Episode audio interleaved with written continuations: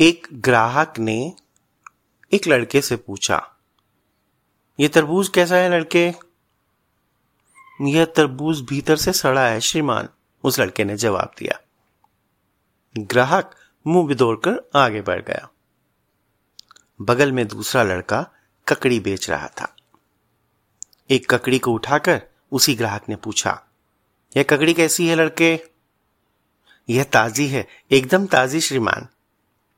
ग्राहक पैसे चुकाकर ककड़ी ले गया।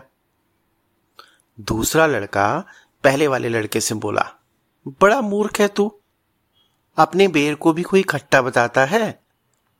तू अपने मुँह से अपने माल को खराब बताता है तो कौन खरीदेगा उसे? मुझे देख, तीन दिन की बासी ककड़ी मैंने ताजी कहकर बेच दी। और तू बैठा है अपना तरबूज लिए हुए। कौन खरीदेगा तेरा माल?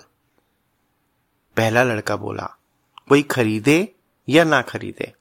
मैं कहूँगा सच ही। जैसी चीज़ होगी, वैसी ही उसे बताऊँगा। झूठ बोलकर ग्राहक को कभी नहीं ठगूँगा। भले ही मुझे कितना ही क्यों ना कष्ट उठाना पड़े।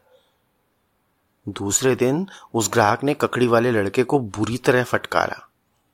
तूने हमें ठग लिया? बड़ा झूठा है। कौन खरीदेगा तेरा माल? पहले वाले लड़के की दुकान धड़ल्ले से चलने लगी।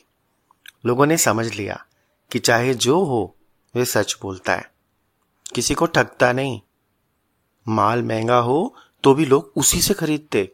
सोचते, चीज़ तो उसके यहाँ ठीक मिलेगी। धीरे धीरे उसकी बड़ी उन्नति होती गई।